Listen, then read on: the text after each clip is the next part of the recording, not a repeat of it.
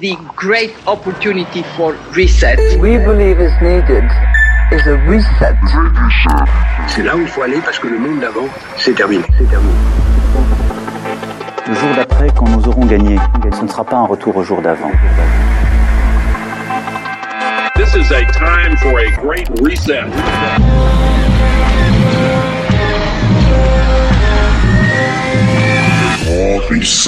Le grand ménage. Chers amis auditeurs, chers amis téléspectateurs, plus exactement, bienvenue pour ce quatrième volet du Grand Reset ou Le Grand Ménage, une idée originale d'Alain Soral. Aujourd'hui, nous recevons, comme à notre habitude, Xavier Poussard de la rédaction de Faits et Documents. Xavier, bonsoir.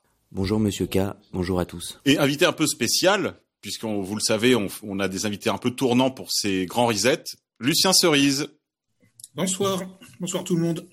Donc cette euh, édition tournera autour de la question de la technologie, hein, de le, on peut dire également du transhumanisme, parce qu'on verra que c'est l'horizon euh, qui est devant nous. Première euh, remarque, on était dans une société jusqu'à une date encore assez récente de la production. On parlait aussi des réseaux sociaux, donc l'internet aurait dû connecter le monde entier. On nous avait promis le village global et finalement la mondialisation heureuse. Or, ce que nous voyons se profiler, c'est plutôt, ce qu'on a dit la dernière fois, une décroissance d'une part, et en même temps aussi une virtualisation de la vie par l'imposition de technologies nouvelles, telles que la 5G, bien sûr, la 5G, et puis les villes intelligentes, les smart cities, et puis, même si ça fait déjà quelques mois qu'on n'en parle plus trop, la question des drones et aussi la disparition probablement à terme de toute l'industrie du transport. Donc cette mondialisation heureuse s'avère plutôt être une mondialisation dépressive, alors, messieurs, un premier commentaire sur comment s'articulent ces deux pendants finalement de ce grand reset, le pendant euh, ultra technologique, futuriste, transhumaniste d'une part, et décroissant euh, et presque deep écologie de l'autre. Oui, bah si on veut, euh, pareil, essayer de garder une vision globale. Rappelez-vous que le premier épisode c'était sur le grand reset financier, puisqu'en fait le financier c'est le pouvoir politique et c'est ça qui guide tout le reste en réalité. C'est comment nous faire accepter un changement, je dirais, de la norme économico-financière dans le but de maintenir le pouvoir économico-financier. Et ça, ça s'est appuyé sur d'autres biais. La pandémie virale, dire qu'il fallait une dictature sanitaire pour lutter contre un virus. Ça a été euh, l'écologie qui était déjà avant, mais qui est revenue très forte avec l'idée que la décroissance est nécessaire, ce que j'ai appelé moi, rappelez-vous, la démondialisation et là, je rappelle bien que pour moi, la démondialisation, c'est la continuation du mondialisme par d'autres moyens. Pour moi, c'est ça l'idée force. Et aujourd'hui, ben, on aborde l'autre manière de nous imposer ça, puisque la finance nous a imposé donc la dictature sanitaire, la décroissance, et maintenant c'est le contrôle pour, euh, comme pareil, pour parachever ce, ce, projet. Et le contrôle, eh ben, c'est ce qu'on a appelé le, le big tech. Hein, qui s'articule à mon avis avec le big data et qu'on peut appeler globalement, si on veut faire référence à un livre majeur, ben le Big Brother de 1984. Je pense que j'ai à peu près introduit correctement. Donc euh, Lucien, si tu veux prendre la suite. Oui, euh, donc euh, le discours qui vise en fait à imposer dans les esprits, hein, à banaliser le Great Reset, hein, le grand reset, la grande réinitialisation est bourré de contradictions. Euh, bon, euh, il se met en place en fait euh, petit à petit depuis un certain temps. Ça a vraiment commencé, à mon avis, à devenir vraiment très agressif en 2012-2013 avec le projet de mariage homosexuel et l'invasion du LGBT dans les médias et dans l'opinion publique. Parce que bon, le LGBT, c'est un volet du transhumanisme. Hein, tout le monde l'a bien compris. C'est pas l'émancipation de, je sais pas quoi, des homosexuels ou des transsexuels. C'est un volet du transhumanisme. C'est une étape du transhumanisme vers la reproduction artificielle, la dissociation de la sexualité et de la reproduction. Or, cette artificialisation hein, de, la reproduction était soutenue par des, notamment par des écologistes, hein, parce que bon, enfin, moi j'étais dans une association de permaculture à l'époque qui s'appelle Relocalisons, et il y avait des gens qui soutenaient sincèrement, en fait, enfin des gens de gauche, hein, là c'était de l'écologie de gauche, qui soutenaient sincèrement euh, le mariage homosexuel.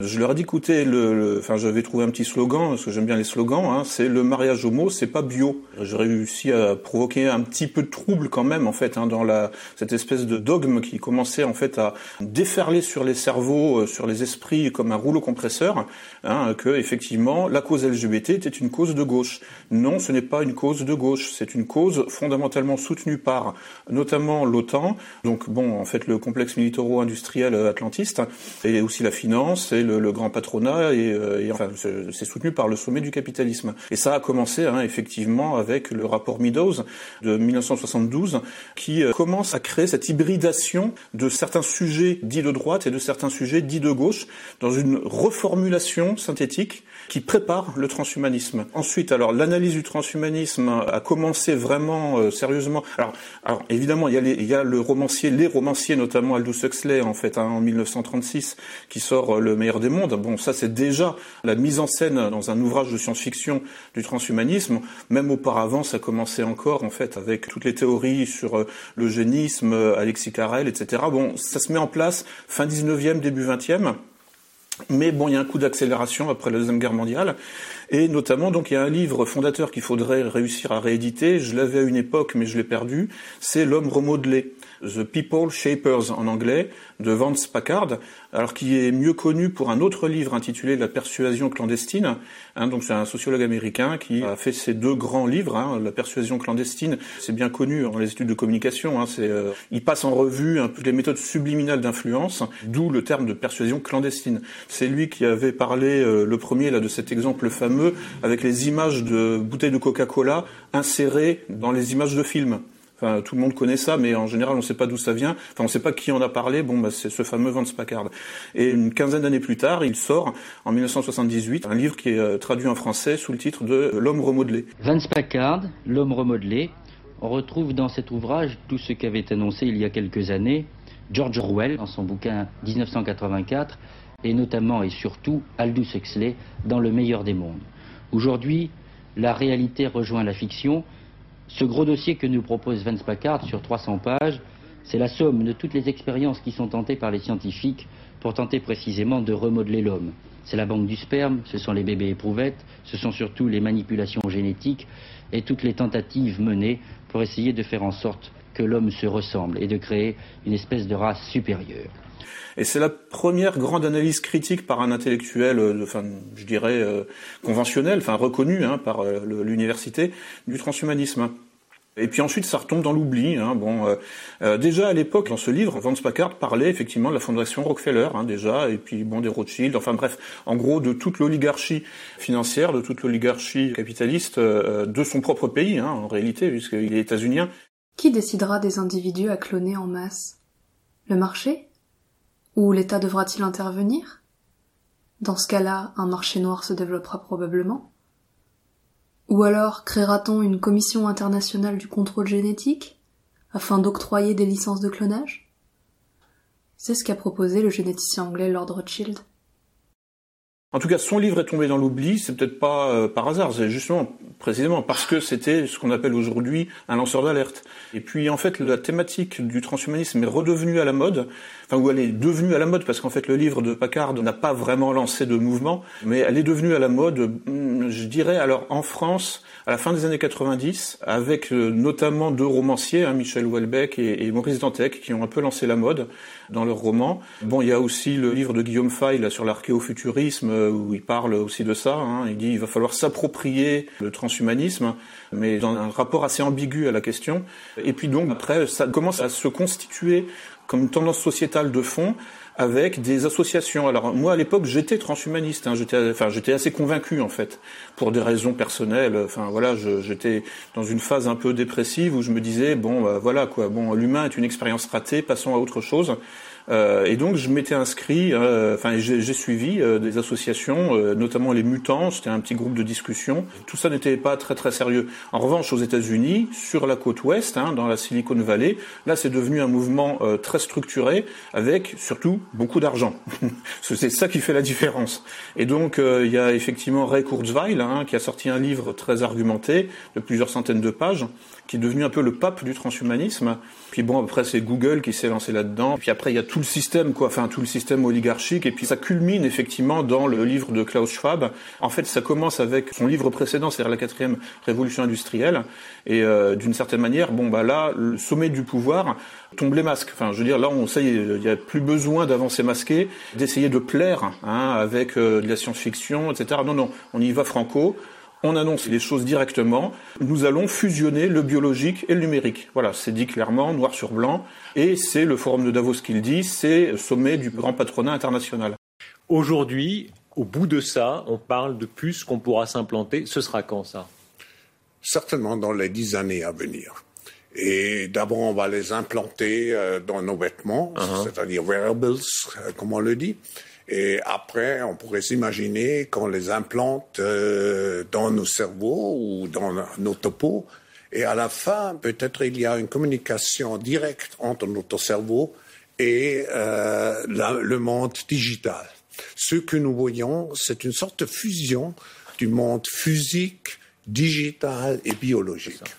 Mais Lucien, ce sommet qui, qui valide finalement ce projet transhumaniste, c'est aussi le même sommet oligarchique qui reçoit Greta Thunberg aussi bien à l'ONU, euh, dans les couloirs de la Maison Blanche, si l'on peut dire, dans le sens où euh, Obama reçoit Greta Thunberg, elle est reçue même à Davos par l'oligarchie qui en même temps valide ce projet transhumaniste. Est-ce qu'il ne s'agit pas là justement de ce que euh, Mircea Eliade appelle quelque part la coincidentia oppositiorum, c'est-à-dire la coïncidence des opposés, la synthèse impossible le Baphomet, c'est-à-dire euh, une créature qui est à la fois homme et bête, homme et femme. Alain Soral, puis Xavier, oui. Je voudrais poser la question déjà plus, je dirais plus idéologiquement et plus simplement. Rappelez-vous quand même que l'idéologie du progrès fonctionne sur l'idée de l'homme nouveau. Alors qu'est-ce qui s'est passé en 80 c'est l'effondrement du communisme et du RSS. Et il a fallu aller chercher un autre homme nouveau. Et moi, pour ceux qui ont mon âge, rappelez-vous que le journal actuel, qui était déjà, qui était le journal des anciens hippies, ils avaient lancé une mode qui s'appelait primitif futuriste. Ils étaient déjà dans cette association en apparence dystopique de joindre la haute technologie et l'écologie. Et d'ailleurs, excusez-moi, mais euh, c'est assez californien tout ça. Hein, euh, ça existait déjà. Une vision née à la fin des années 60. À l'époque, beaucoup pensaient que les outils à leur disposition leur permettraient de bâtir un monde où l'individu, en harmonie avec la nature, pourrait se libérer du modèle économique dominant.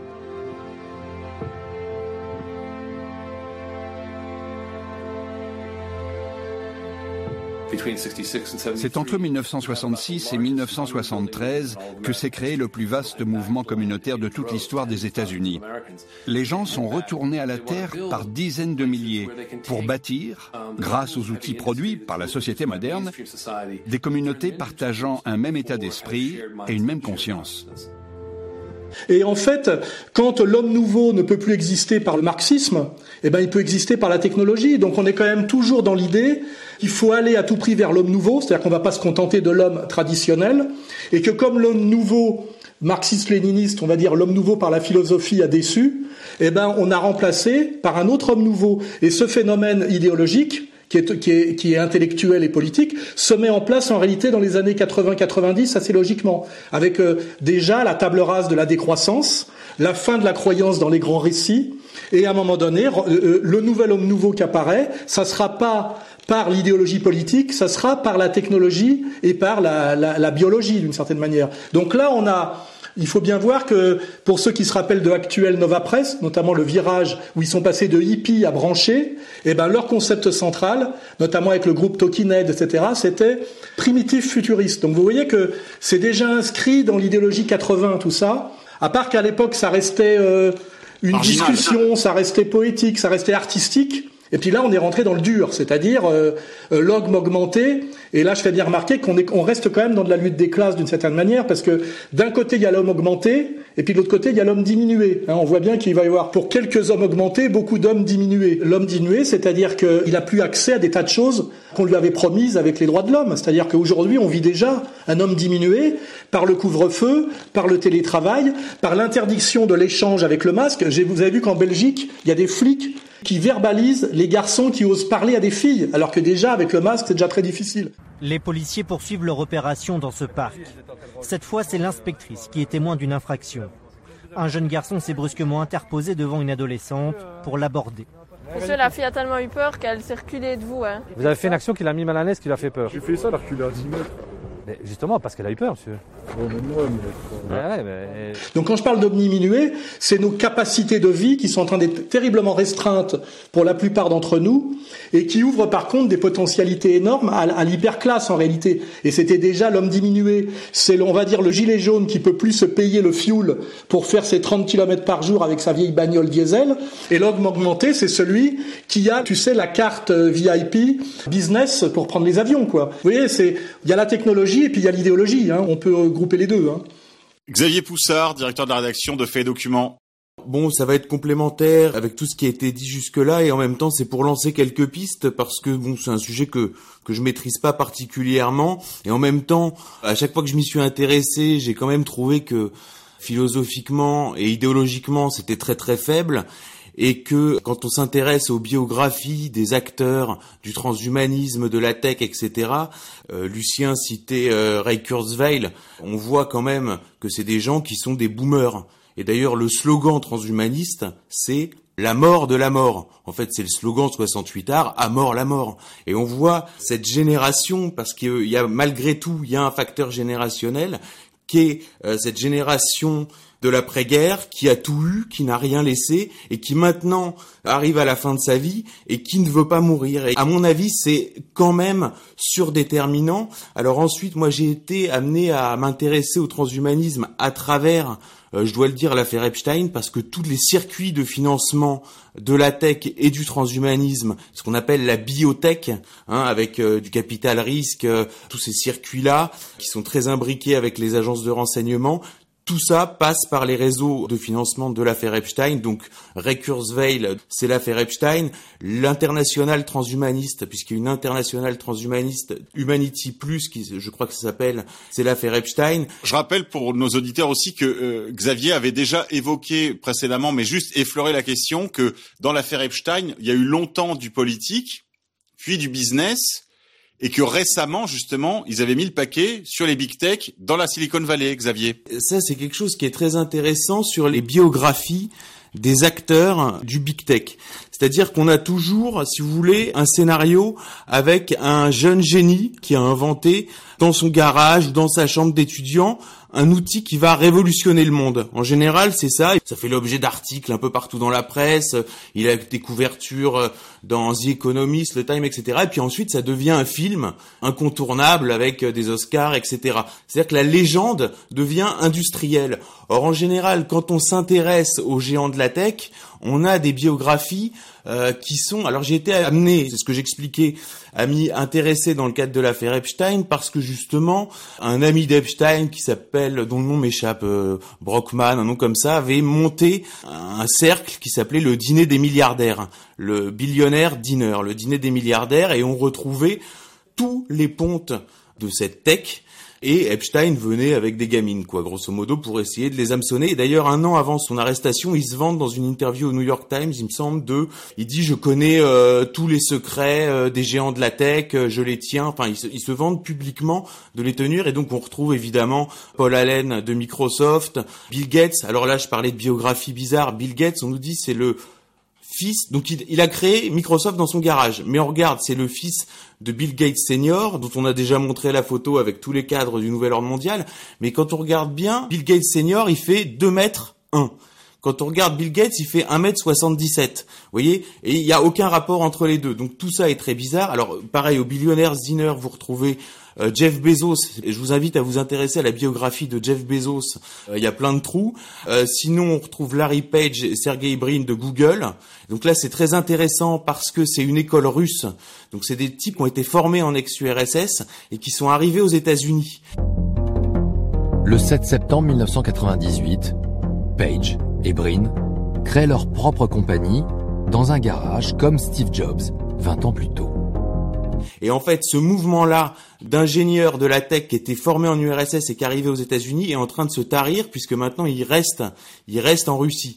Voilà. Donc il y a beaucoup de questions de financement, questions géopolitiques et surtout l'idée d'un progrès qui ne serait pas dirigé, c'est ça qu'on nous vend, un progrès qui ne serait pas dirigé, avec des créateurs qui sont des génies, alors qu'en fait, on a d'une implication de la haute finance, des agences de renseignement, avec Internet qui est créé bah, par le, le DARPA, c'est-à-dire le Pentagone. C'est-à-dire en fait, on démocratise à mort une technologie militaire de pointe. Et on fait croire aux gens que c'est du progrès et que c'est pour leur liberté. Quand on a vu à partir de 2008 les gens sur Facebook s'inscrire, donner leur nom, leur prénom, leur adresse, leur famille, la liste de leurs amis, les photos, etc. Enfin, honnêtement, c'est en termes de renseignement d'ambiance, c'est la plus grosse opération euh, jamais montée. Dans les semaines qui ont précédé son audition, la presse n'a pas hésité à ressortir des échanges qu'il a eus avec un de ses amis après la création de Facebook, 14 ans plus tôt.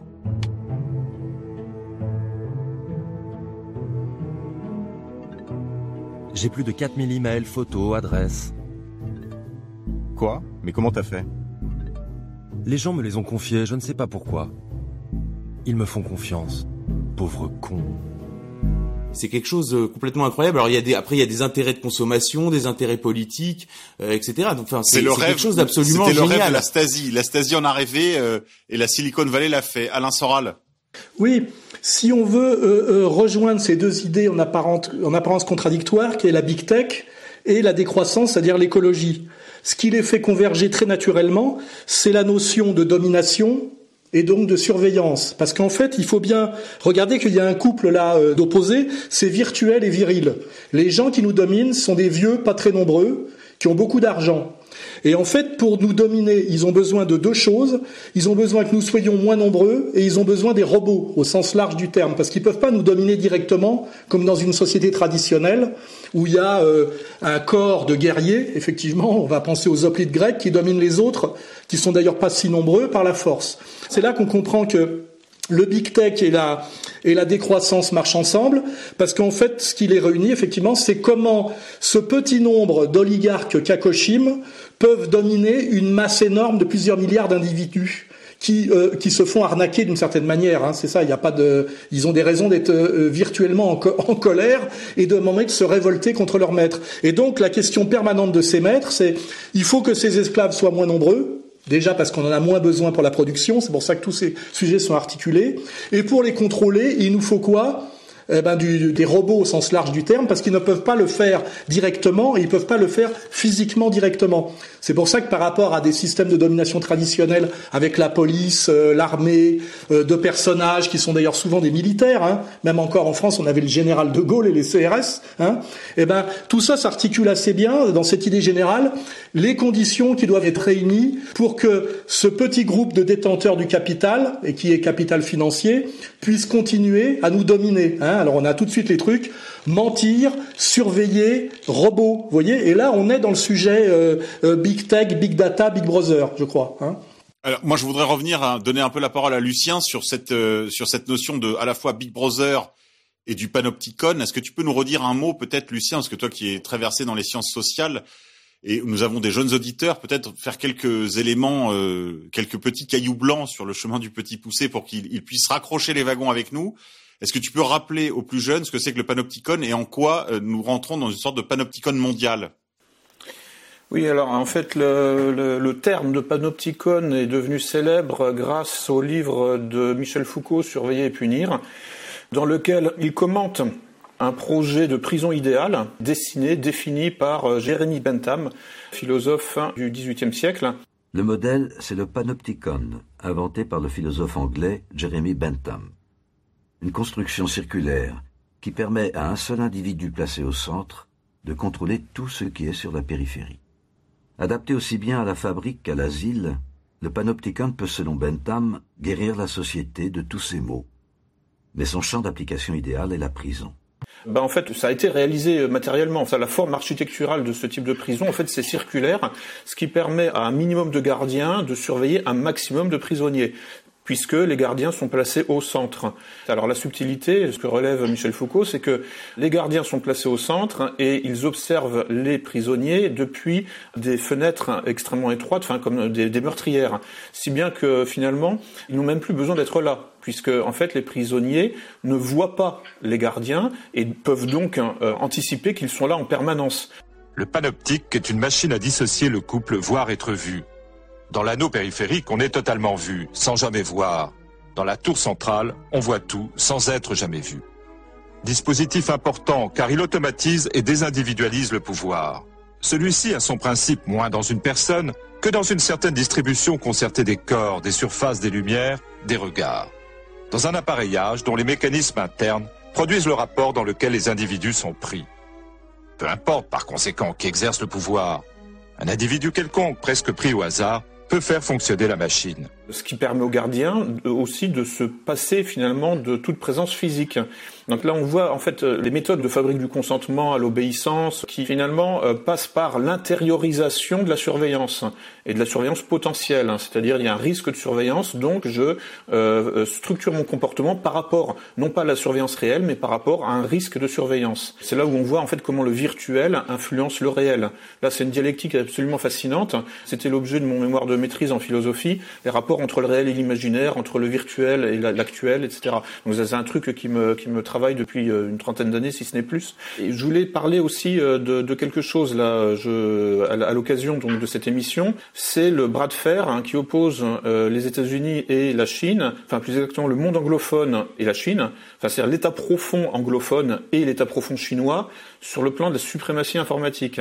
Il y a quelque chose qui s'appelle les Five Eyes, les cinq yeux. C'est en fait l'union des services de renseignement de cinq pays anglophones, formalisés par l'accord euh, enfin UK, USA, enfin UK, United Kingdom et euh, États-Unis, qui sont les deux piliers en fait hein, de ce système de surveillance bien connu, mieux connu sous le terme du système échelon. Échelon est un nom de code donné par les États-Unis et les autres pays membres du réseau d'écoute aux bases qui interceptent les communications venant des satellites commerciaux. Il gère un système totalement intégré de surveillance mondiale dans lequel toutes les bases collectent des informations et les envoient automatiquement aux services secrets américains. Durant des années, ce réseau de communication électronique a été plus important que celui d'Internet. Les signaux renvoyés par les satellites de télécommunication vers la Terre peuvent être captés dans de très vastes zones. Les écoutes d'échelon consistent à disposer d'immenses paraboles dans ces zones afin de pouvoir capter illégalement ces signaux qui transportent nos télécommunications. La base, le fondement en fait de ce système de surveillance, enfin l'un des fondements de ce système de surveillance, c'est aussi Windows, les portes dérobées, les backdoors de Windows. Donc c'est Microsoft. On sait bien d'où vient Internet. Hein. À la base, c'est un outil militaire. L'informatique est entièrement militarisée du début à la fin. La création de Windows euh, par Microsoft est euh, un objet militaire. Voilà, c'est ce que sous-entendait aussi un peu Xavier. Alors, il se trouve qu'il y a en fait une révolution en cours, hein, dont peu de gens parlent, mais c'est parfaitement sourcé. C'est que le gouvernement chinois veut se débarrasser de Windows, donc de Microsoft.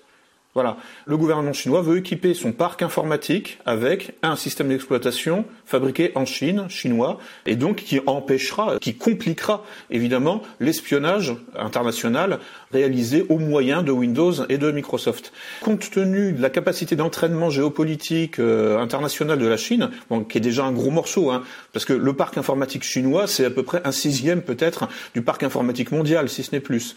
Mais sachant que la Chine a en plus une capacité d'entraînement, si elle parvient à nettoyer son parc informatique de Windows, en fait, Windows est mort, pour ainsi dire. Enfin, en tout cas, ses années sont comptées.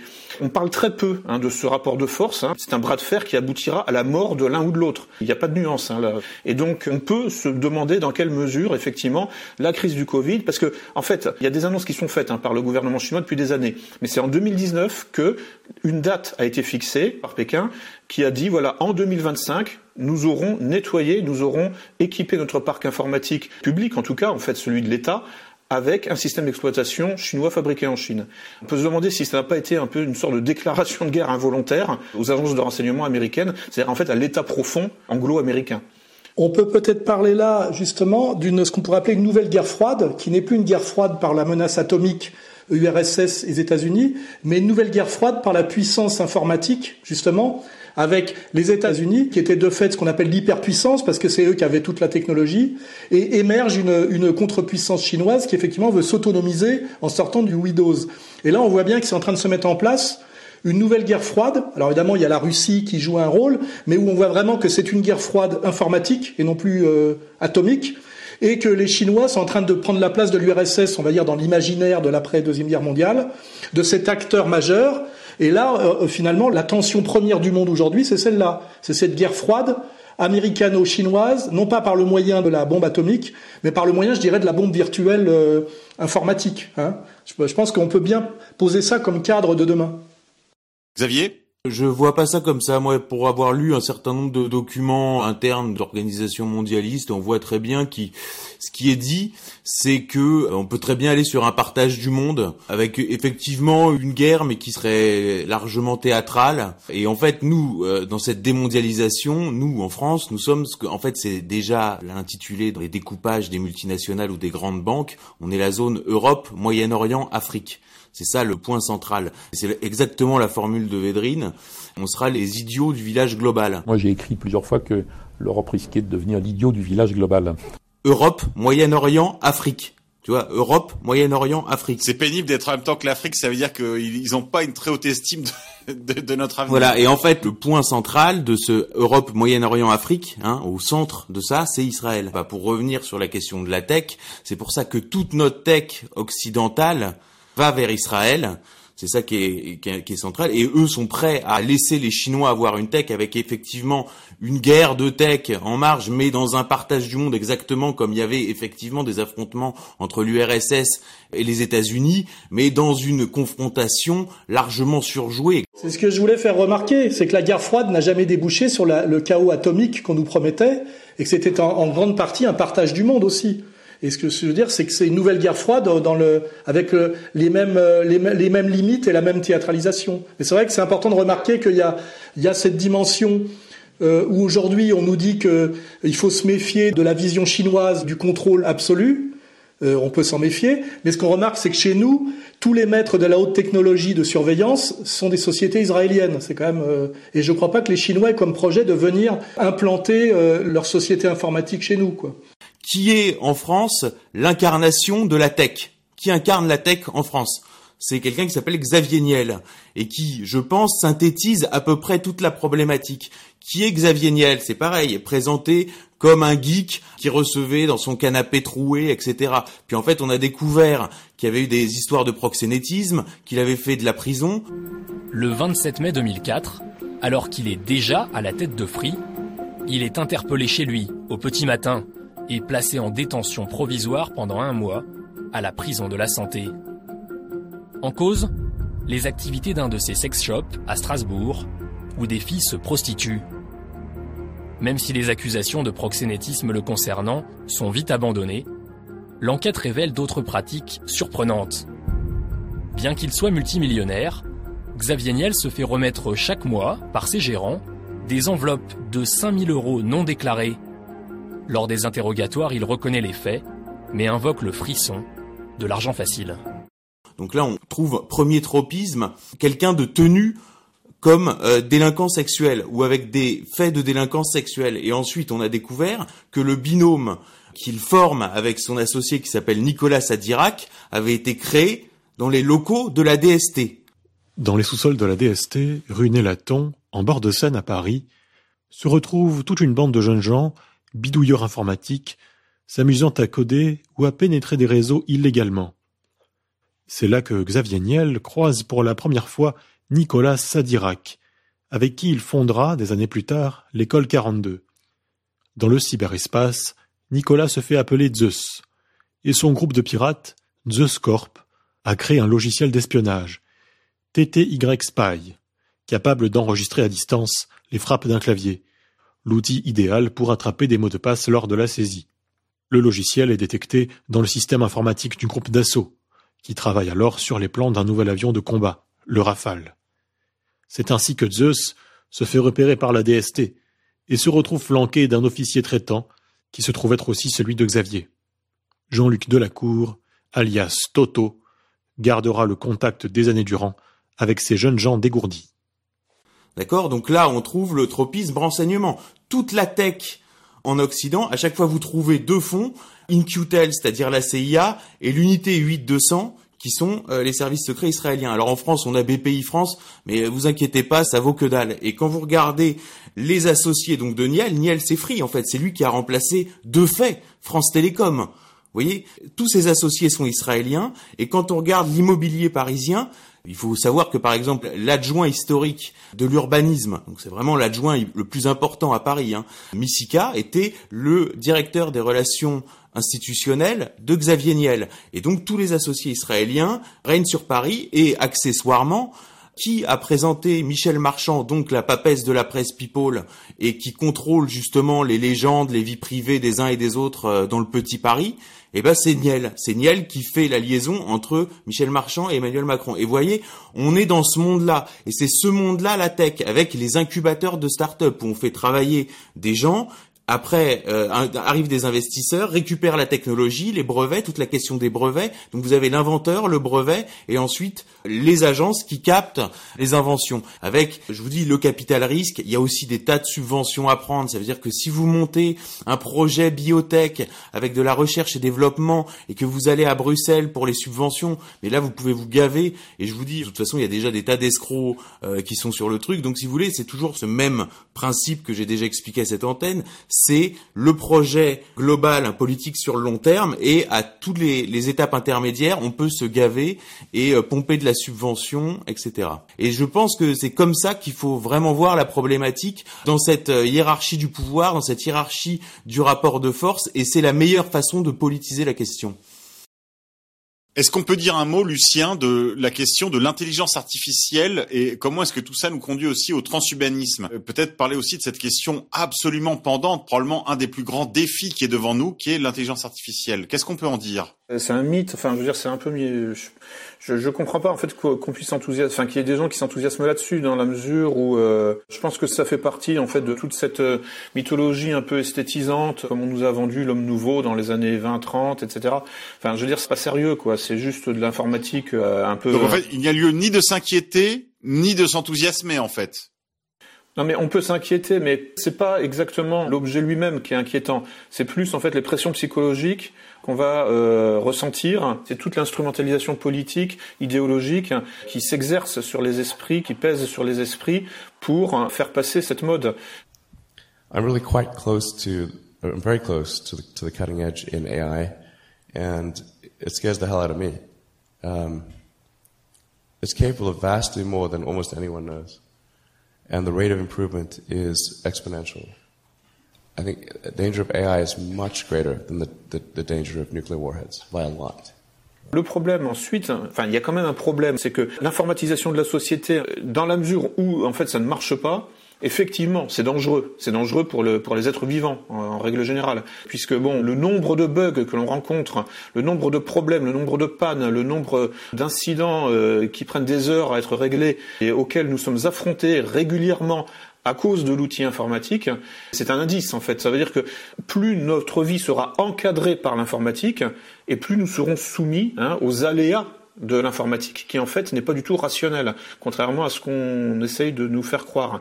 Donc euh, effectivement, bon là, il y a matière à s'inquiéter, euh, dans la mesure où en fait notre existence peut être suspendue à une technologie défaillante. Par ailleurs, ensuite, je ne crois pas du tout à l'autonomisation des machines en fait, parce que ça c'est souvent le thème hein, de science-fiction, euh, Terminator, etc. Donc ça c'est, il y a, y a, des limites. Tu, crois qu'en fait il y aura une limite en fait à la fois technique et voilà donc c'est à la fois une, un rêve et un cauchemar, mais il y a lieu ni de trop s'inquiéter, ni de euh, s'enthousiasmer. Alain Soral?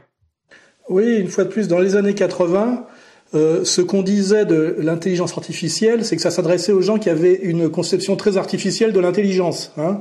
Je pense que c'est à ce moment-là que tout s'est passé euh, quand même. Hein. Et effectivement, il y a un effet de fascination de ce truc-là. Et ce qu'on constate, c'est que c'est un peu comme euh, on va dire Descartes par rapport à Pascal, c'est que c'est lourd et que c'est plein de dysfonctionnements, hein, et qu'en réalité, ça dépend toujours à un moment donné d'une intervention euh, d'un individu qui va effectivement euh, décoincer le truc ou, prendre la décision finale. Donc c'est aussi beaucoup de l'idéologie, mais l'idéologie c'est une arme de combat, hein, euh, voilà. Et ça rejoint un peu ce que nous disait Xavier quand il disait, euh, il parlait du film La vérité si je mens, tu sais, avec la start-up. Tu connais pas la start-up?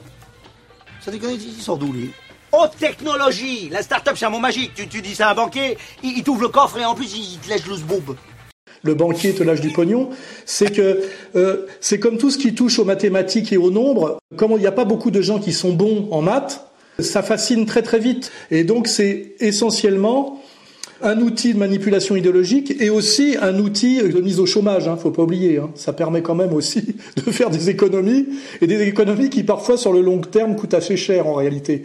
On le voit notamment avec le, le bouleversement de France Télécom, la manière dont on a mis des robots partout. Souvent les robots sont lus par des mecs qui ont été délocalisés en Afrique et qui parlent pas très bien français. Et ça veut dire qu'à certains moments, quand tu ouvres un dossier euh, Orange pour euh, prendre un euh, je sais pas quoi, une ligne, machin, t'as quatre dossiers ouverts en même temps, tu es obligé d'appeler six fois une personne que tu n'arrives pas à joindre, et à des moments tu te dis, évidemment que dans les années 60 où tu mettais un an pour avoir une ligne téléphonique et tu pouvais attendre deux heures les, renseignements de la gare du Nord pour une, un horaire de train, puisque tout était humain, ben, ça déconnait un peu. Mais on voit qu'il y a une espèce de courbe de Gauss là où on, est, on a basculé un peu de l'autre côté. J'en parlais récemment avec les manières dont on nous vend les matheux et les mecs balèzes en maths physique pour les utiliser politiquement et nous bourrer le mou pour nous vendre des trucs en fait euh, d'idéologie assez lourdingues hein, qui sont en général euh, réduction de liberté, réduction de personnel en, réalité. C'est effectivement beaucoup beaucoup plus de l'idéologie que de l'efficacité et d'ailleurs les mecs vraiment balèzes en, maths, en appliquées euh, en rigolent eux-mêmes hein, quand, on, quand on cherche. Hein. Xavier Poussard et oui, alors sur la conception artificielle de l'intelligence et sur le produit fini, parce que là on est dans la théorie, mais il y a quand même des choses qui existent. J'invite les auditeurs à s'intéresser, et on pourra peut-être même le, le, passer en post-prod, à Martine Rothblatt, qui est une sorte de papesse du transhumanisme. Et alors en fait, quand vous regardez bien, c'est un juif transsexuel qui est marié avec un noir et qui a cloné sa femme afro-américaine, c'est ça, et euh, qui le fait parler. Qu'est-ce que vous aimez apprendre? Oui, j'essaye d'apprendre chaque jour. Et fait des shows à la télé aux États-Unis, comme étant vraiment l'avenir de ce truc-là, quoi. C'est-à-dire un juif transsexuel marié avec une afro-américaine qui l'a cloné et qui fait parler le clone à la télé. Enfin, vous regarderez, il y a eu un portrait dans Canal+, et vraiment, ça vaut mieux que tous les discours, quoi. Il y a tout le projet dedans. Obsédée par la mort et la vie éternelle, elle porte des pulls bizarres et fonde Terrazem, une religion qui cherche l'immortalité par la technologie. Terrazem, ses 50 fidèles et un pasteur, son fils Gabriel, qui est également homme politique et même député. En 2010, Martine Rosblatt va encore plus loin et crée Bina 48, le clone numérique de Bina pour que celle-ci ne meure jamais. Et en même temps, ça marche pas, quoi, parce que le truc annonce trois trucs genre bonjour, bonjour. Enfin, vraiment, il y a rien qui marche. Tu es prête à discuter? Tu es prête à discuter?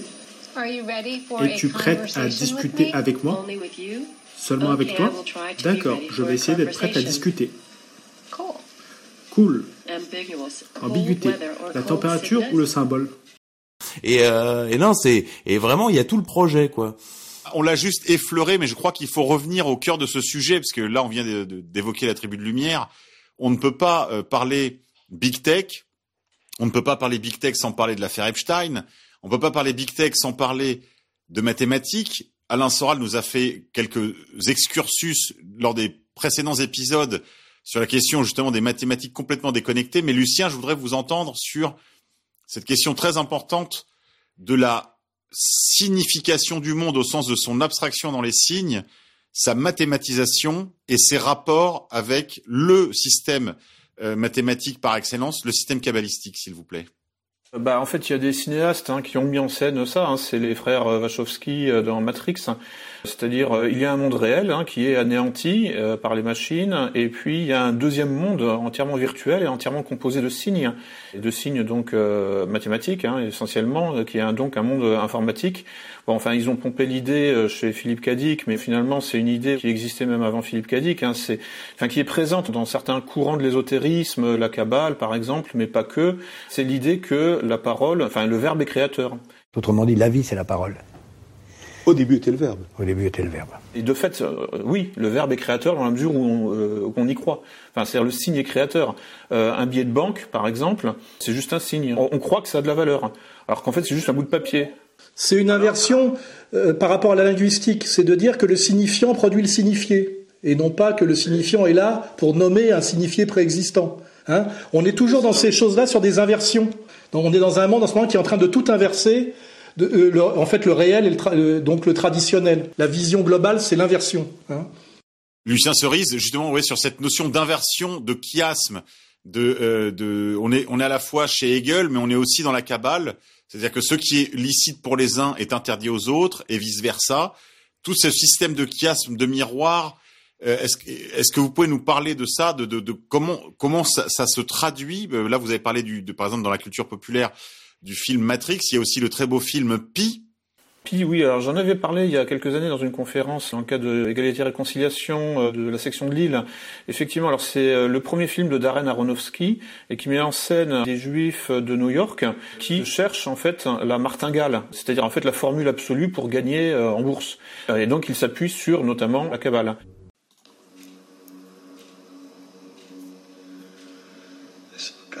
J'ai vu Dieu.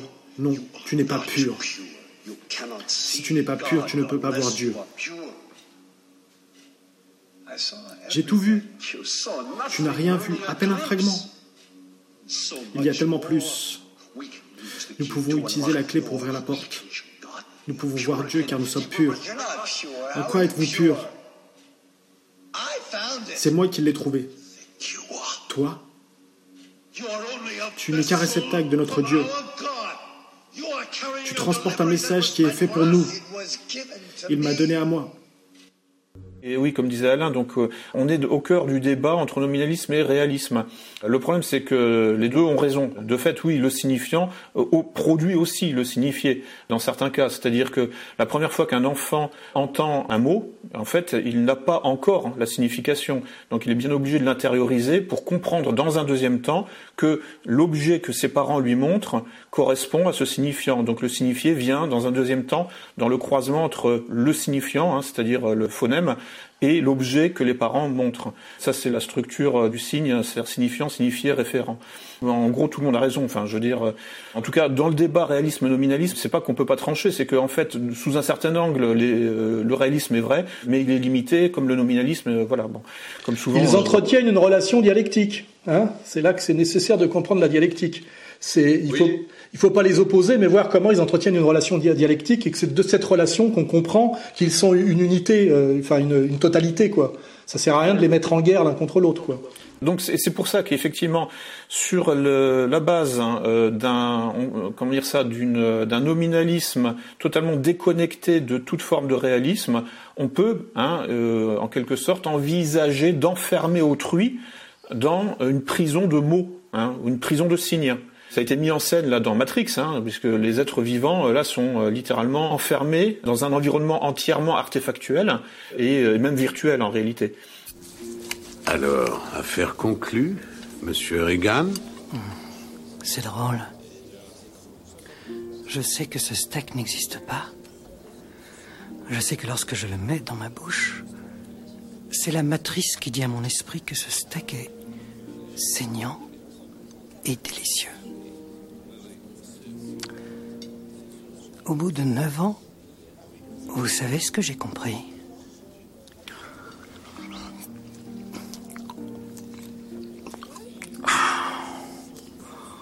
Les ignorants sont bénis. C'est aussi la dialectique du contenant et du contenu qui est assez euh, fascinante puisque là, avec le Great Reset, on voit qu'il y a une tentative d'inverser le contenant et le contenu. C'est-à-dire d'inverser la culture et la nature. C'est-à-dire que, bon, normalement, l'artefact est un contenu hein, euh, au sein d'un monde naturel. Et là, en fait, il y a une tentative de nous faire entrer dans un monde entièrement artefactuel au sein duquel la nature, hein, c'est-à-dire les êtres, enfin le, le, le, biologique, les êtres vivants seront des contenus. Hein, comme un peu comme dans Matrix, quoi. C'est assez fascinant là ce qui est en train de se passer. Hein. C'est vraiment en fait la tentative de réalisation des, des dystopies de Philippe Kadik ou des frères Wachowski. Alors une dernière question dans ce sens est-ce que on peut dire que ce qui est en train de se produire Et après toi, Lucien, je voudrais bien entendre Xavier sur cette euh, sur cette question. Est-ce que ce qui est en train de se produire n'est pas une, comme le disait Heidegger, un arraisonnement du monde, au sens où on arraisonne un vaisseau, un bateau en mer, on l'arraisonne, on arraisonne le monde tout entier, on l'artificialise tout entier, parce que finalement, comme l'enseigne la Kabbale, il y a, ce monde est mal fait, le, Dieu créateur, le, le démiurge, d'après le mot qu'emploie la Kabbale, a mal fait ce monde, et c'est à nous de le réparer, c'est le tikkun olam de la Kabbale. Est-ce que c'est finalement pas la réalisation de cette philosophie ésotérique, kabbalistique, du tikkun olam, de la réparation du monde, par son artificialisation, par son artificialisation totale et son arraisonnement total? Et donc, on pourrait imaginer demain, euh, par le lâcher de euh, smart dust, de poussières intelligentes dans toute la nature, finalement réparer, je mets ça entre guillemets, j'ai pas de meilleure expression, le monde mal fait par le Dieu créateur. Est-ce que c'est pas ça finalement que nous avons sous les yeux?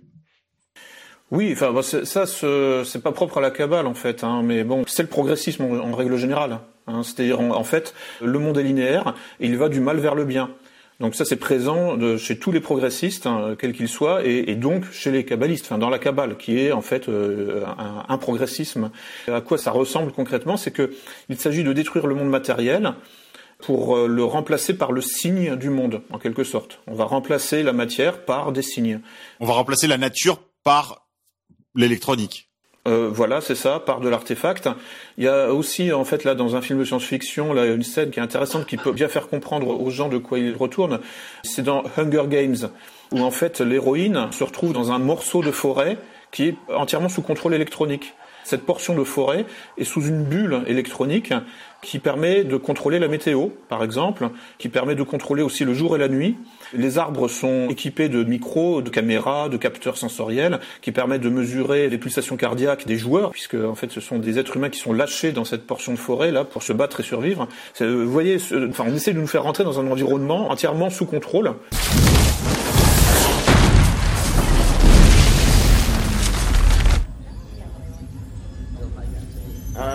Elle se dirige vers le flanc gauche. Très bien. Créez-moi un arbre droit devant. Oui. Création arbre. Xavier Poussard. Oui, justement, tu parlais de l'homme-dieu, du tikkun olam, de toutes ces notions-là, et le point central, peu de gens le comprennent, c'est qu'en vérité, le Dieu dans le judaïsme et dans la Kabbale, en fait, c'est c'est la communauté, c'est la communauté organisée. Et faire tikkun olam, c'est faire œuvre de Dieu, c'est-à-dire que le Zohar explique très bien que chaque juif est une parcelle de divinité. C'est la communauté juive en fait qui est Dieu, et c'est pour ça qu'on peut être juif laïque ou juif athée. C'est-à-dire les musulmans ou les catholiques comprennent rien à ça. C'est un musulman athée, et voilà. Hein comme l'autre Nardenamok là qui est juif athée, alors pourquoi il n'est pas musulman athée? Hein, Il y a aussi les bouddhistes athées, les, les athées, tout le monde athée. Et c'est pour ça que c'est une religion profondément matérialiste, et c'est pour ça qu'elle s'inscrit complètement dans le transhumanisme qui vise à faire de l'homme un dieu. Donc si vous voulez, en fait, c'est euh, l'aboutissement de cette logique. Moi, ce que je voudrais, c'est qu'on dise clairement. Je t'entends pas là. Tu as coupé ton micro. Excuse-moi, Alain. Excuse-moi. ce que je voudrais, c'est qu'on dise clairement si, si oui ou non. Alors moi, je vais vous le dire clairement, puisque moi, je suis celui qui dit les choses clairement et rapidement. C'est déjà dans le judaïsme, c'est exprimé par deux choses déjà la circoncision et le livre. Hein c'est-à-dire que la compréhension du monde et le monde passe par le livre et un livre unique, c'est-à-dire qu'il y a le livre prime sur le réel d'une certaine manière, et deuxièmement la circoncision qui veut bien dire que Dieu a créé l'homme imparfait puisqu'il faut lui enlever un bout de chair pour qu'il atteigne une perfection supérieure, alors que normalement l'idée qui est la nôtre, en fait l'idée religieuse naturelle, c'est d'abord que le livre décrit le monde et non pas le livre contient le monde, et deuxièmement, si Dieu a fait l'homme parfait, forcément à son image, il n'y a pas besoin de lui enlever un bout de chair, et un bout de chair tellement important. Donc quand tu prends une religion qui est la religion du livre, et pas la religion par exemple de l'incarnation, hein, ce qui n'est pas du tout la même chose, et quand tu dis que le premier acte pour intégrer cette religion, c'est de t'amputer un morceau de chair, eh ben, tu as déjà un peu donné la direction, tu vois ce que je veux dire?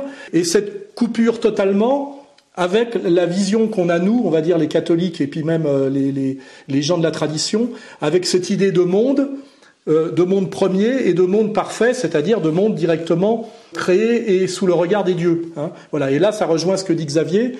Euh, finalement, comme l'a très bien dit Zemmour, on peut être juif religieux sans croire en Dieu, puisque en fait la religion c'est la loi et, le respect de la loi, et donc en même temps ce qui est divin, c'est la communauté, cette espèce de communauté de croyants qui fait la divinité. Et et donc on est bien une fois de plus dans ce monde inversé. Et finalement, il est logique que dans ce monde inversé, les juifs, on peut le dire avec tout le respect qu'on veut, dominent, puisqu'en fait, c'est leur vision qui s'impose sur la vision traditionnelle et même, je dirais même plus directement, la vision catholique. Hein. Très bien, messieurs. Malheureusement, le temps avance. Et il faut que nous aussi, on s'achemine vers, euh, vers la fin de nos entretiens. Lucien Cerise, est-ce que vous pouvez, dans des mots extrêmement clairs, expliquer à ceux qui nous écoutent vers quoi nous allons? À quoi ressemblera la société du grand reset, à la fois décroissante, on l'a dit tout à l'heure, mais surtout dans son volet hyper technologique à quoi ça ressemblera au quotidien En fait, euh, le personnage là tout à l'heure là dont tu parlais, la transsexuel, hein, marié avec un clone africain, c'est ça? Enfin, je me souviens plus des détails. Bon, là, c'est effectivement une incarnation euh, du Great Reset, enfin du transhumanisme en acte. Mais bon, plus globalement, si vraiment le pouvoir suprême euh, parvient à ses fins, c'est l'effondrement garanti. Plus les technologies sont complexes, hein, plus elles sont fragiles aussi, plus, elles sont instables. C'est pas la répétition, tous ces problèmes liés à la fragilité des structures complexes fera que de toute façon il y aura en fait une espèce de choc en retour, hein, un blowback, quelque chose. On n'a pas parlé de cybernétique, mais bon euh, là il fallait en parler, notamment euh, le fondateur de la cybernétique, donc Norbert Wiener, qui était bah, qui était juif aussi et qui lui-même a fait le lien dans un de ses livres entre la cybernétique et la Kabbale, puisqu'il a publié un livre sur le golem, où lui-même en fait voit les analogies hein, possibles. Norbert Wiener, qui a travaillé à la confection, à l'invention de l'ordinateur avec euh, Norbert von Neumann et euh, Alan Turing, a appelé son ordinateur un golem. Norbert Wiener, qui était un génie, avait une particularité étonnante, il se croyait descendant euh, du rabbin Love, ce rabbin, selon le mythe, est à l'origine de la création d'un golem c'est un personnage réel, il existait, c'est le Maharal de Prague, mais il n'a jamais euh, créé de golem. Donc il se croyait descendant du Maharal de Prague, et donc il se voyait avec des relations très très fortes avec son golem. La cybernétique, fondamentalement, c'est quoi philosophiquement? Je ne parle pas des applications mathématiques ou en balistique, hein, mais philosophiquement, c'est l'indifférenciation, c'est l'indistinction, puisqu'on ne fait plus de distinction entre les êtres vivants et les êtres non vivants, donc entre les sujets et les objets. C'est ça le cœur de la cybernétique. Euh, quelque part, on peut dire que c'est le cœur de la cabale, c'est le cœur du progressisme, c'est le cœur du système dans lequel on veut nous faire rentrer aujourd'hui. C'est peut-être pas par hasard non plus que les avocats qui soutiennent le droit des robots, hein, c'est-à-dire euh, l'attribution d'une personnalité juridique à des machines, euh, bah, sont aussi deux juifs sur la place de Paris. C'est peut-être aussi parce que bon, ils ont étudié la cabale et qu'ils se sont dit ah, bah finalement c'est une bonne idée. Le droit des robots est une première en langue française. L'idée de cet ouvrage est de présenter les problématiques liées à l'utilisation des robots ainsi que les règles associées. Il y a un livre aussi publié par euh, l'école de guerre économique il y a deux ou trois ans sur précisément toutes les start-up israéliennes qui travaillent aussi sur le transhumanisme et qui présentent Israël comme en quelque sorte la mecque du transhumanisme aujourd'hui, plus la Californie. Donc bon, il y a certainement une filiation intellectuelle, une filiation ésotérique, ben voilà, qui est de toute façon assumée depuis 1948 ou 49 par le bouquin de Norbert Wiener, hein, qui l'a dit clairement. Pour lui, il voyait effectivement des passerelles entre la tradition kabbalistique la science qu'il avait lui-même inventée. Alain Soral Avant d'oublier, je voudrais rappeler qu'en 1947 est sorti le livre majeur sur la cybernétique et est sorti aussi un livre prophétique d'un de nos auteurs à nous, euh, qu'il faut absolument pas oublier parce qu'il me semble majeur et, jamais, et plus que jamais, c'est Bernanos, La France contre les robots, 1947. C'est un livre qu'il faut conseiller à nos auditeurs et je pense qu'il faudrait qu'on mette dans notre bibliothèque idéale. Hein livre à redécouvrir. 1947, Georges Bernanos, un catholique, une, puissance comme on dit, et qui écrit ce livre incroyablement euh, moderne et prophétique, La France contre les robots. Je vous incite à le découvrir ou à le redécouvrir. Et aussi, à la marge, se rappeler Baudrillard dans les années 80 qui parlait de, de digital et de fractal. On se foutait un peu de sa gueule parce qu'il était très à la mode à Libé, c'est ce qu'il a d'ailleurs un peu cramé. Il était un peu trop dans les pages Libé là. Mais en fait, il avait mis le doigt sur quelque chose d'assez important.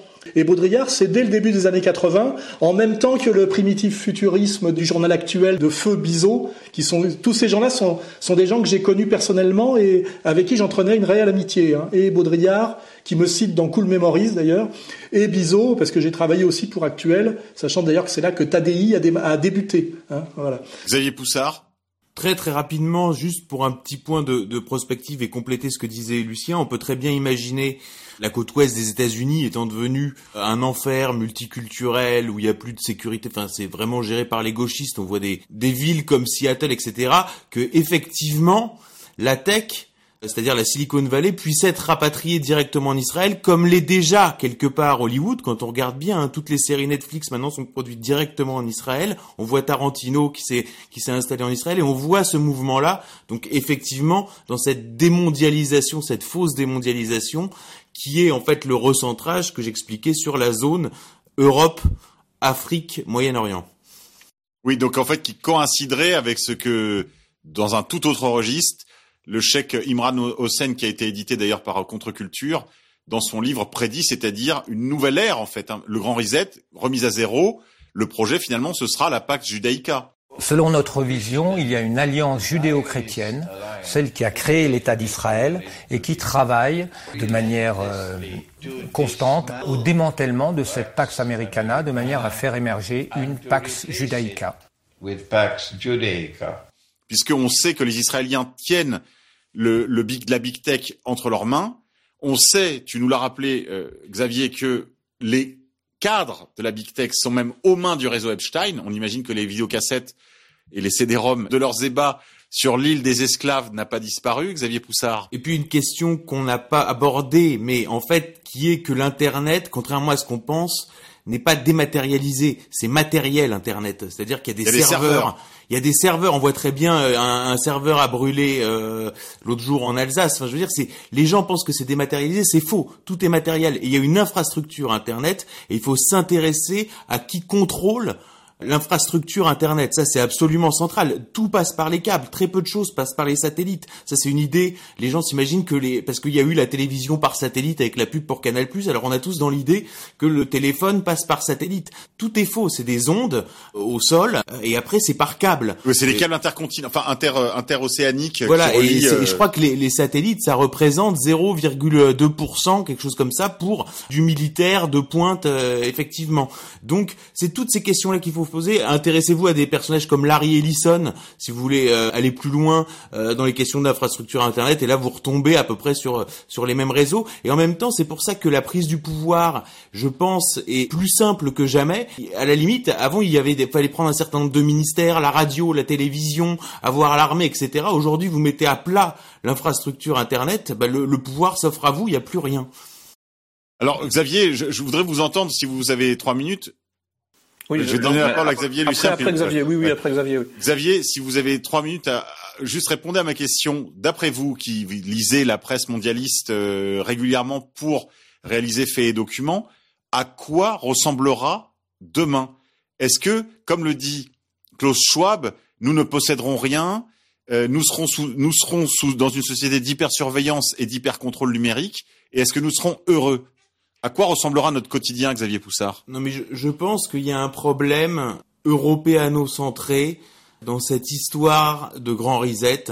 C'est-à-dire que je pense, moi, que le monde continue à avancer. Et si vous voulez, on a un problème générationnel, je pense, en Occident, qu'on appelle les boomers. Et en fait, il faut croiser deux choses.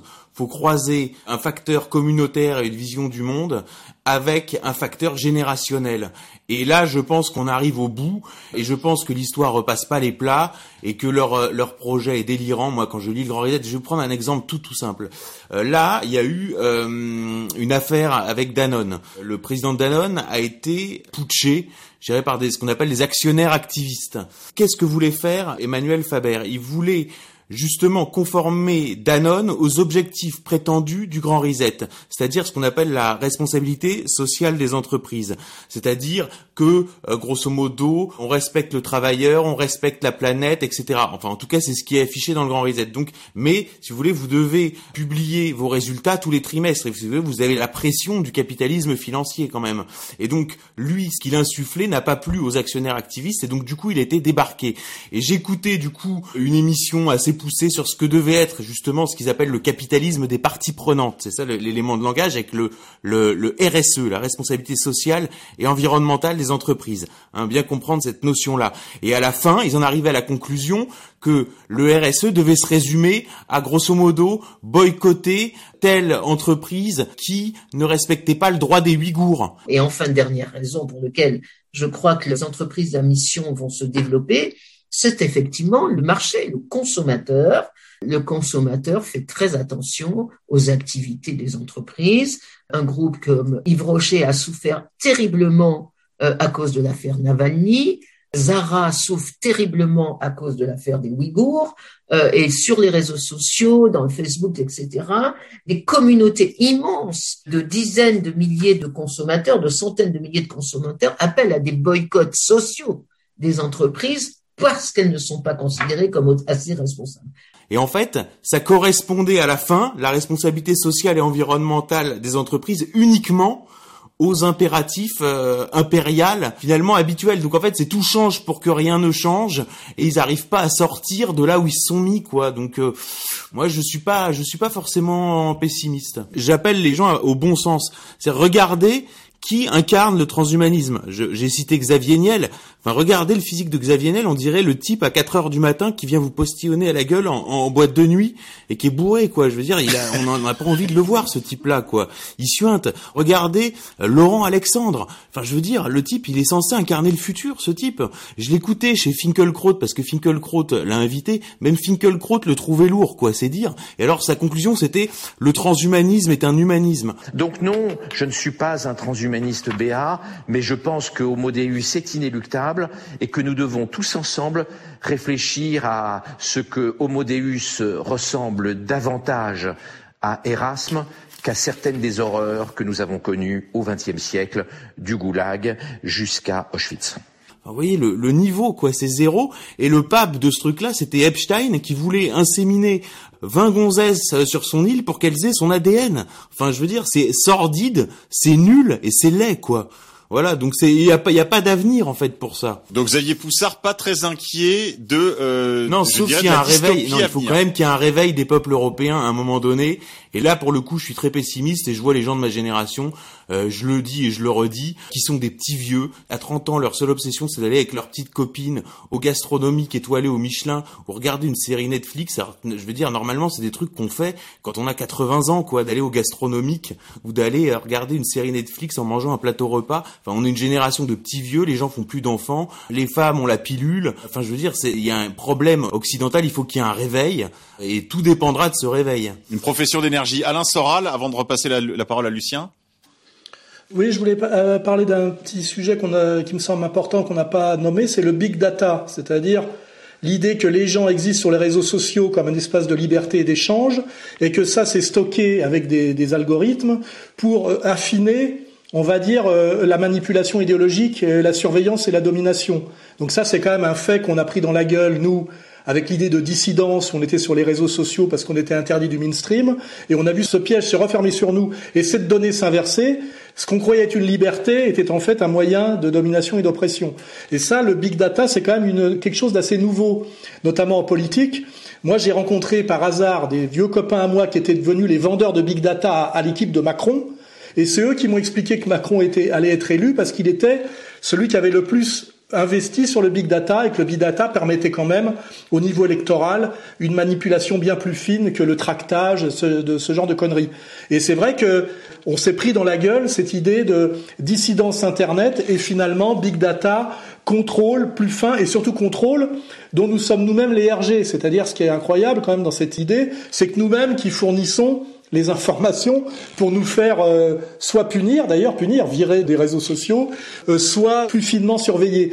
Pour euh, coller ça avec un deuxième sujet, n'oubliez pas qu'en 1909, je crois, Lénine a déjà écrit un bouquin qui s'appelait Matérialisme et empiriocriticisme, qui posait déjà la question quand même, même s'il y a une unité dialectique du signifiant et du signifié, que quand même ce qui est premier, c'est le réel. Hein.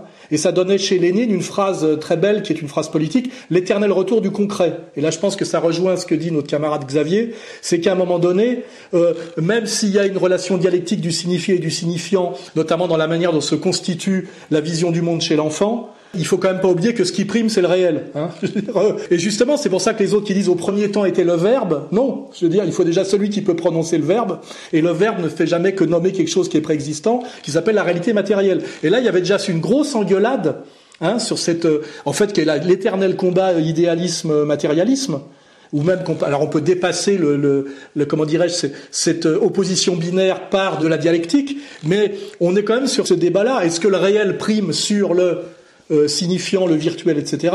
Ou est-ce qu'à un moment donné, on peut escamoter, remplacer le réel par Est-ce que la structure profonde du réel n'est pas les mathématiques Et est-ce qu'on ne peut pas accéder plus directement au réel, voire le produire, en comprenant l'origine totalement mathématique du réel? Et là, on tombe sur un débat philosophique qui est euh, permanent et qui est en permanence renouvelé, avec justement, j'en ai parlé dans mon dernier Soral répond, un guignol là, qui fait de l'astrophysique, et l'astrophysique pour lui c'est des maths, et à un moment donné, quand il repasse dans la philosophie, il se retrouve chez Derrida et Nancy.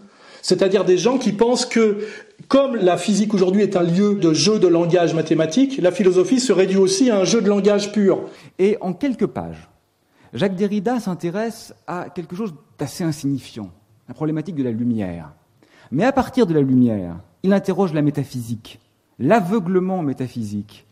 Il interroge cette espèce d'obscurcissement finalement, que porte en elle-même la lumière. Et là, je dis Altola, euh, la philosophie est là pour comprendre d'abord le réel, et le réel est d'abord concret et matériel.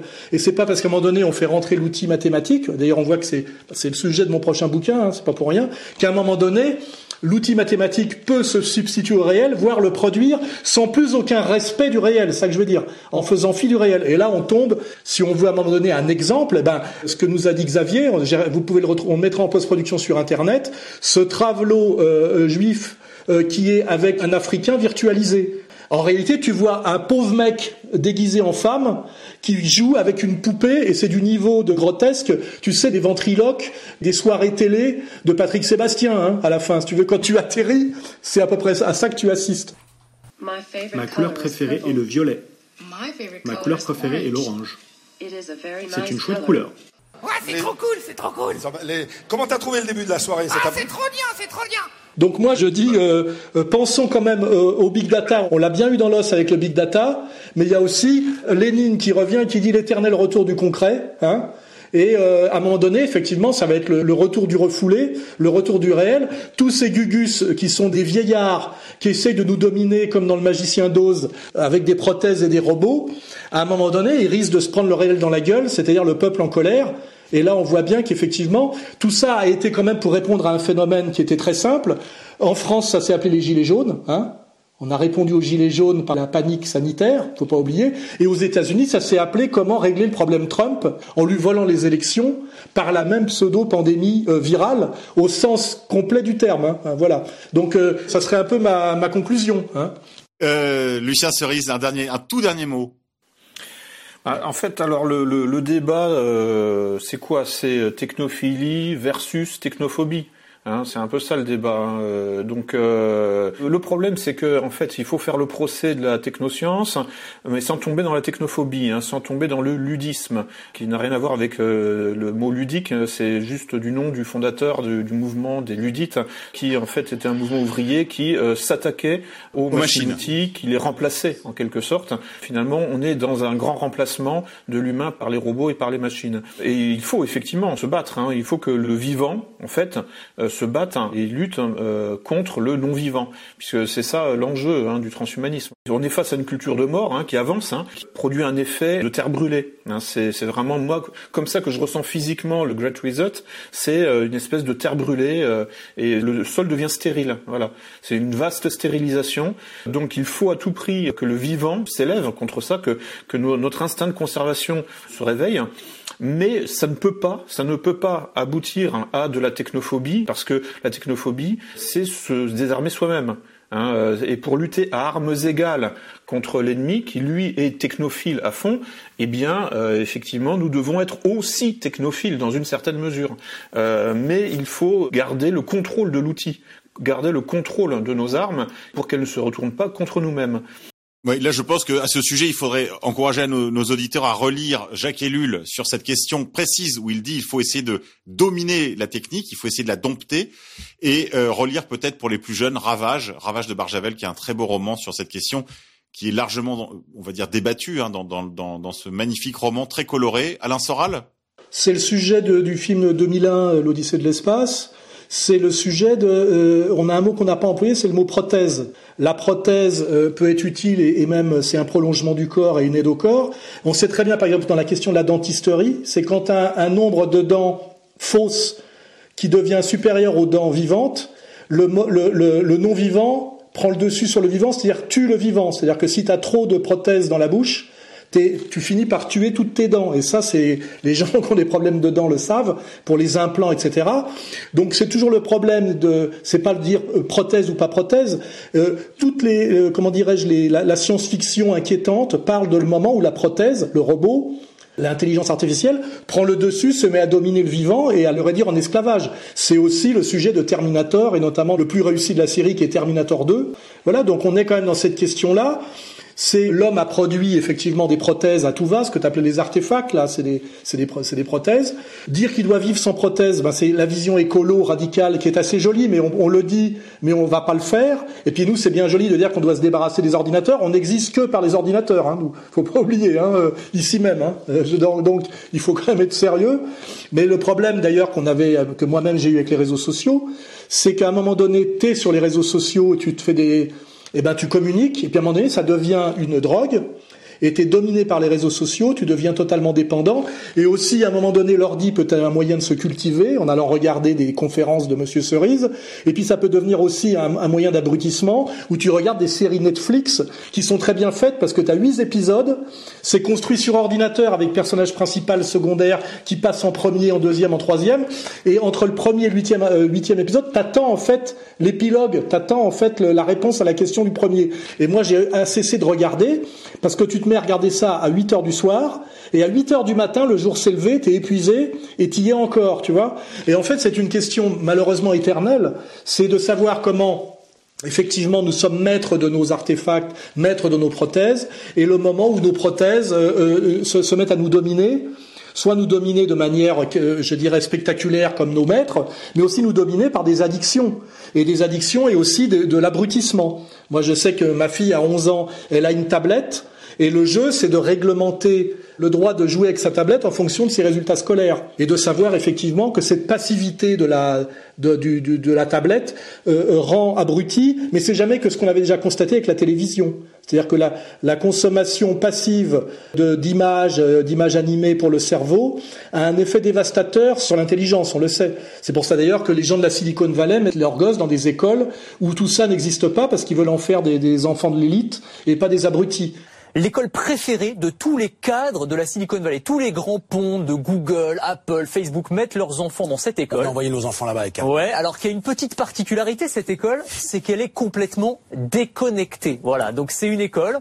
alors là, il n'y a pas de smartphone, c'est sûr mais il n'y a pas d'ordinateur non plus, il n'y a pas de connexion Internet, il n'y a vraiment rien du tout. Pour vous dire, on est à Loyola, c'est une ville de Californie, on est pile géographiquement entre le siège de Google à Mountain View et le siège d'Apple à Cupertino. Donc on est vraiment dans le cœur du réacteur et les trois quarts des élèves de cette école, eh bien ce sont des fils et des filles de cadres de la tech. Donc c'est-à-dire ceux sont qui bien bien renseignés. Bah ouais, ceux, ceux qui connaissent le mieux en fait tous les rouages, tous les secrets de ce monde ultra connecté qu'ils sont en train de concevoir et si, ceux qui en connaissent aussi le mieux tous les dangers potentiel. Là, tu regardes aussi euh, l'excellent film euh, là. Euh, merde, qui se passe dans le futur, où il y a que des abrutis là. Idiocratie. Idiocratie.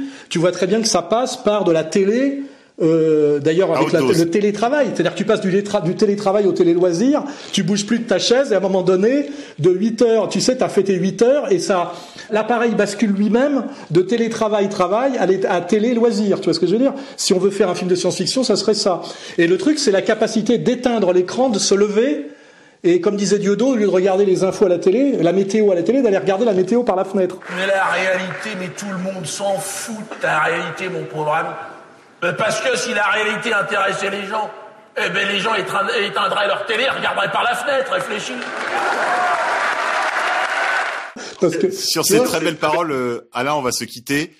Euh, on se retrouve pour ceux qui nous font confiance juste après ça pour les bonus. Il y en aura trois. Euh, mais pour ça, faut casquer.